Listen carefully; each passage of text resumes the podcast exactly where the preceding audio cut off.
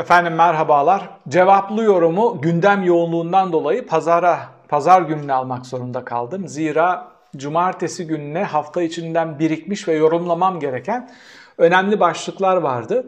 Açıkçası bu köşeyi açarken bazı endişelerim vardı. Mükerrer sorular gelir mi? Böyle çok zayıf sorular gelir mi diye. Ama şunu söylemem gerekiyor. Gelen soruların hacminden de, sayısından da, içeriğinden ve kalitesinden de çok memnunum. Ben zevkle onları tasnif ediyorum. Beni yeniliyor bu sorular. Gözden kaçırdığım bazı şeyleri görmemi sağlıyor. Ve yanıtlarken de, yorumlarken de keyif alıyorum. Çok hızlı bir şekilde başlayacağım. Seri seri yanıtlamaya çalışacağım. Muhtemelen yine bir videoda bitiremeyebilir ve ikiye bölebilirim. Bakalım tempomuz ne gösterecek, karşımıza ne çıkacak. Demokrasi başlığı altında tasnif ettim ve en geniş soru oradan geliyor. Çünkü demokrasi endişesi çok fazla.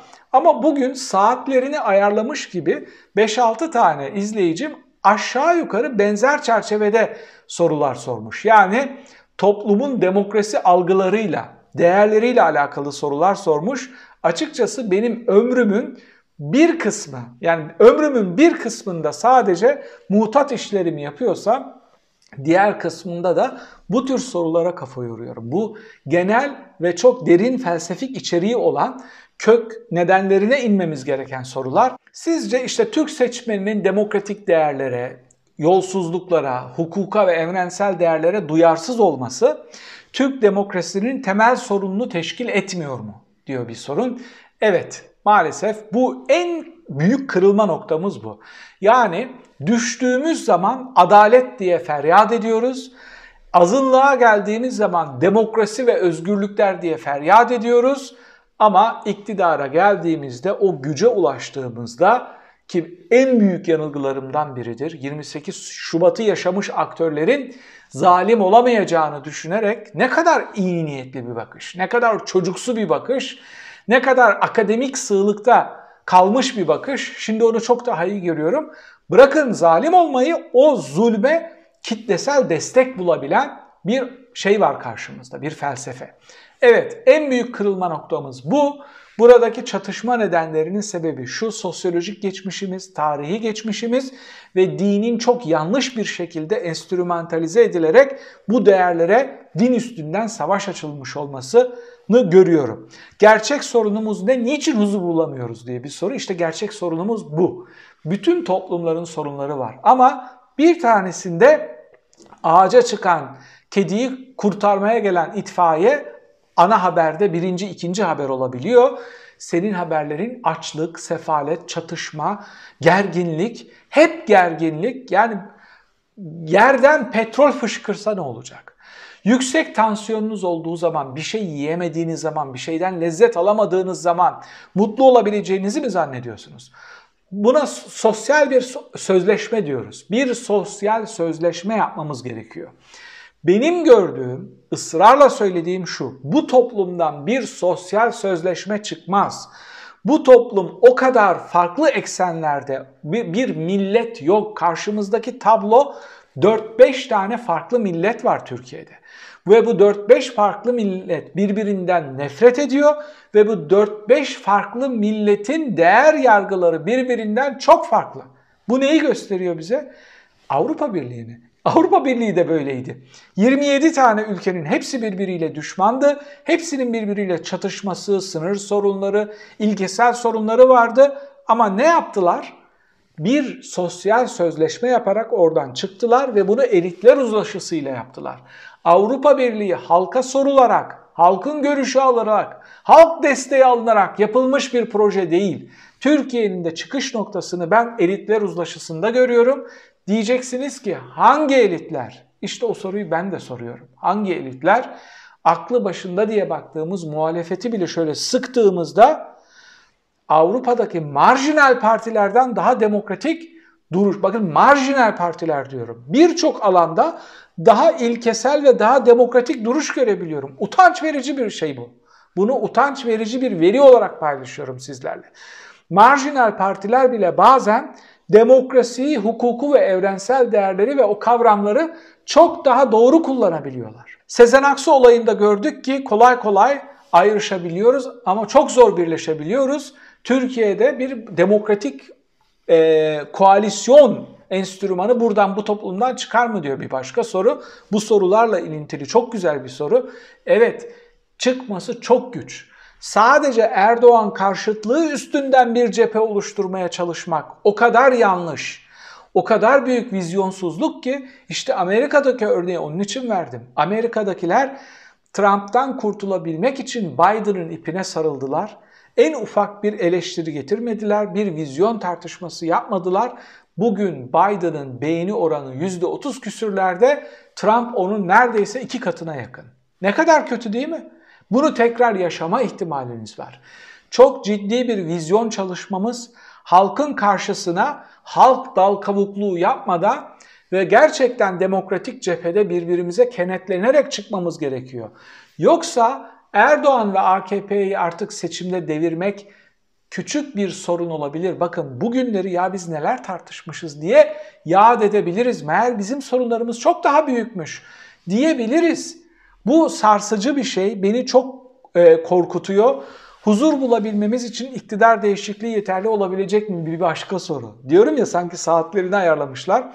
Muhalefet neden hep geriden geliyor? Bedel ödemekten korkuyorlarsa orada ne geziniyorlar diyor.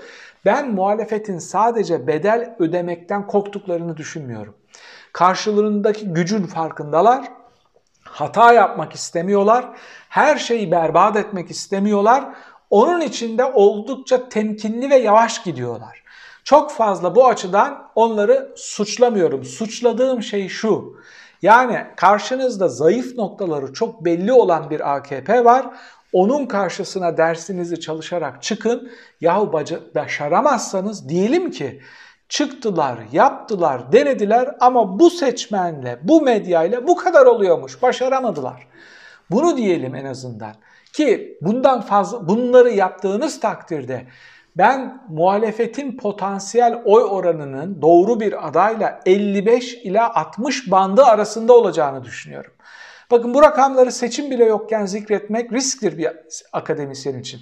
Potansiyel oy oranı diyorum. Alacağı oy oranı demiyorum. Yani alabileceği oy oranı 55 ile 60 arası bu banda gelmiş durumda.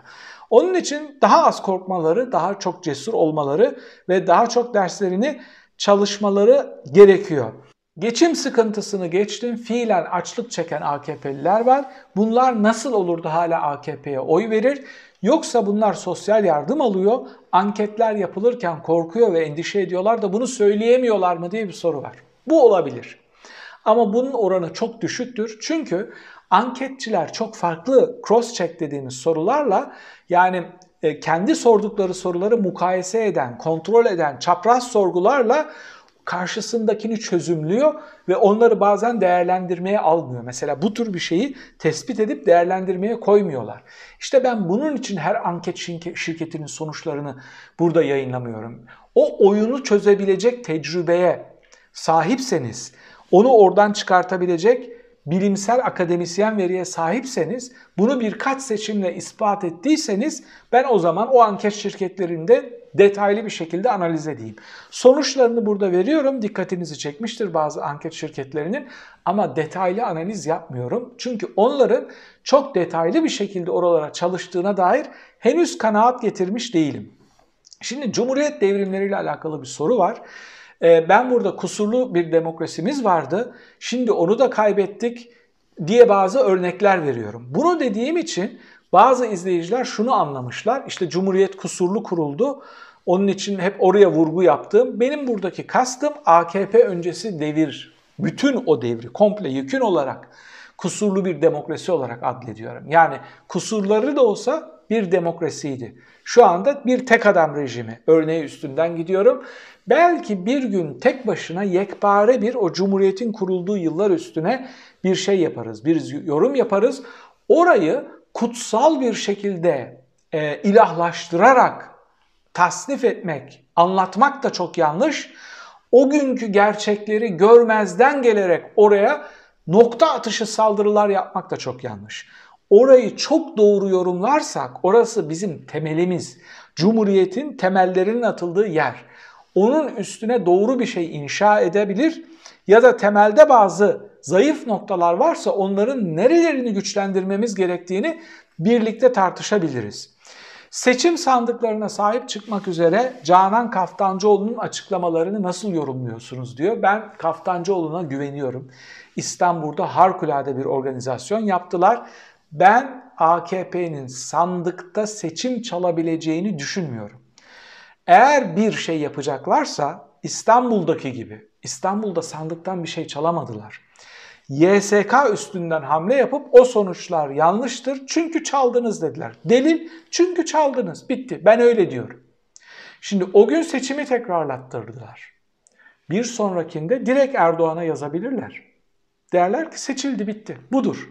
Ben sandıktan çıkartamayacakları sonucun YSK'dan çıkartabilme ihtimali olduklarını tıpkı İstanbul seçiminde olduğu gibi düşünüyorum. Bir antidemokratik hamle yapacaklarsa bunu böyle bir al kurarak organize bir şekilde değil de ben çizdim oynamıyorum. YSK böyle açıkladı. Gücü olan sokağa çıksın deme ihtimallerinden ürperiyorum. İstanbul'daki sinyaller bunun üstüneydi. Erdoğan ve yandaş medyası sürekli olarak muhalifleri e, Şimdi kanalın yaş ortalamasını göz önünde bulundurmadan bazen bazı kavramları kullanıyoruz. Kanalda 16 yaşında, 17 yaşında, 18 yaşında gençler de var. İşte benim gibi orta yaşta olanlar ve biraz daha ileri yaşta olanlar da var. Birkaç tane genç izleyicim şunu sormuş. Bu yetmez ama evet dediğiniz şey neydi diyor. Bizim için yakın tarih, onlar için oldukça geç bir tarih. Benim küçük kızım daha 4 yaşındayken işte onu uyutmadan önce böyle bazen bebekliğini anlatıyordu bana. Hep şöyle diyordu. Baba bana küçüklüğümü anlatsana. Ya 4 yaşındasın zaten. Senin küçüklüğün dedin 2,5 sene önce. Şimdi onun için o kadar uzak bir tarih ki gençler için de bu yetmez ama evet öyle bir tarih. Yetmez ama evet denilen şey şu, Türkiye'de 2010'da bir referandum yapıldı. Başta Anayasa Mahkemesi ve HSYK olmak üzere bazı kurumlar radikal bir şekilde değiştirildi ve denildi ki biz sivil bir otoriteye bu kurumları devretmemiz gerekiyor. Anayasa Mahkemesi kapatma davalarıyla bizi tehdit edememesi gerekiyor ki biz AB yolunda yürüyelim. Burayı daha bir şekilde güçlendirelim, geçmişle hesaplaşalım, 12 Eylül darbecilerini yargılayalım. Böyle bir inanılmaz bir paket yaptılar. Ve sol sosyalist standarttaki insanlar bile 12 Eylül'de çeken acılardan sonra ki Erdoğan çıktı meclis grup bunda yaptığı konuşmada hüngür hüngür ağladı duygusal bir baba gibi, çok merhametliymiş gibi. Hepimiz de inandık, onunla gözyaşı döktük. İşte o idamlık mahkumların, gencecik 12 Eylül mahkumlarının sevgililerine, nişanlarına, annelerine yazdıkları mektupları okuyup hepimizi ağlattı ve o referandumu geçirdi. Ertesi günde dedi ki artık size ihtiyacım yok. Hiçbirinize ihtiyacım yok. Tüm ittifak kurduğu sosyalist, liberal, dindar hepsiyle ipleri attı ve kademeli olarak bir tek adam rejimi inşa etti. Medya ile alakalı bir soru var. Diyor ki bu internet medyası, medyanın etki gücü toplum üstünde ne kadardır? Bizde ve Avrupa Birliği'nde, Amerika Birleşik Devletleri'nde bu oran aşağı yukarı aynı mıdır? Evet, aşağı yukarı aynıdır. Gelişmiş toplumlarda da, gelişmekte olan toplumlarda da aşağı yukarı aynıdır ama enstrümanların etkisi farklıdır. Örneğin Türkiye'de televizyon diyelim ki %45-50 oranında etkilidir. Çünkü hala Türklerin %70'i haberleri televizyondan ve ağırlıklı olarak sadece televizyondan takip ediyor. İşte bu enstrüman diyelim ki batılı ülkelerde %50-60 civarındadır. Ama bir örnek vereceğim sadece.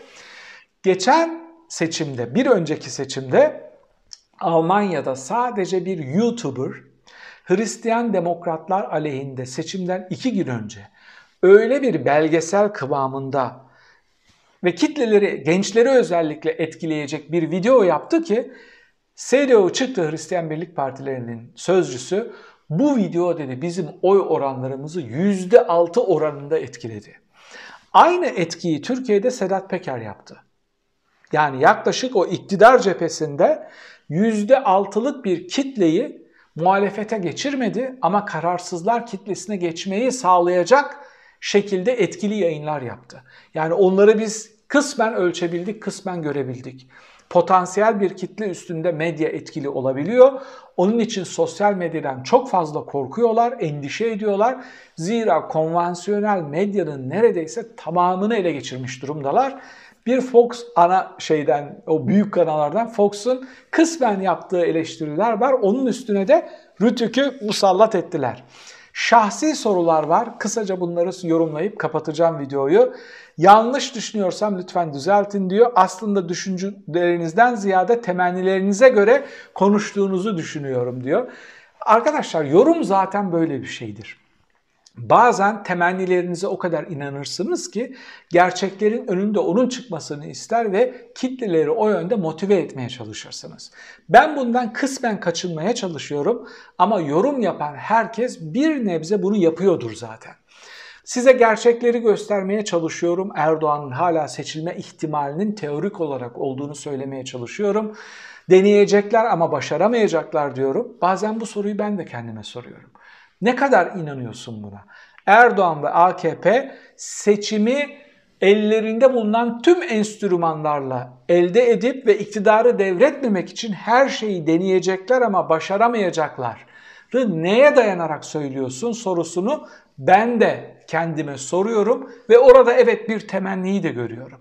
Kısmen bir temenni öyle olmasını istiyorum. Ama şunu görüyorum bunun üstüne bu örnekten söyleyeyim yönetilemez bir Türkiye olur. Yani yönetilemez bir Türkiye'de ne olacağını kimse kestiremez ve Erdoğan için en kötü son kestirilemeyecek olan, kontrolsüz olan sondur. Yani iktidarı Erdoğan sivil siyasete devretse ve demokratik bir geçiş yapsa onun ve çevresindekilerin yaşayacağı o geçiş sonrasındaki dönem daha hafif olacak. Çok daha hafif olacak. Ve e, devlet hala kendi aktörlerinden kurulu olduğu için, yargı hala kendi aktörlerinden kurulu olduğu için çok uzun yıllar aslında e, veya da ya da çok uzun zaman diyeyim hala hesap yapma, strateji yapma şansları olacak. Objektif bir bakış açısı içinde olduğunuzu düşünüyor ve rahatlıkla öz eleştiri yapabiliyor musunuz? Bu kadar fazla insana fikir enjekte etmenin sorumluluğu nasıl bir ölçek belirler? Bu zor bir soru. Şunu yapmaya çalışıyorum. Heyecana kapılmamak, yönlendirici olmamak, siyaset biliminin teorileri evrensel değerlerin çizdiği çizgiler dışına çıkmamak gibi kendime sınırlar koymaya çalışıyorum. Yoksa bu çok kolay bir şey değil. Bakın benim karşımda bir cep telefonu var e, ve bir cep telefonunun kamerasına konuşuyorum. Yani beni burada frenleyecek ne bir spiker var, ne bir ankorman var, ne bir karşıt görüşte olan biri var. Burası aslında frensiz bir zemin frensiz bir alan.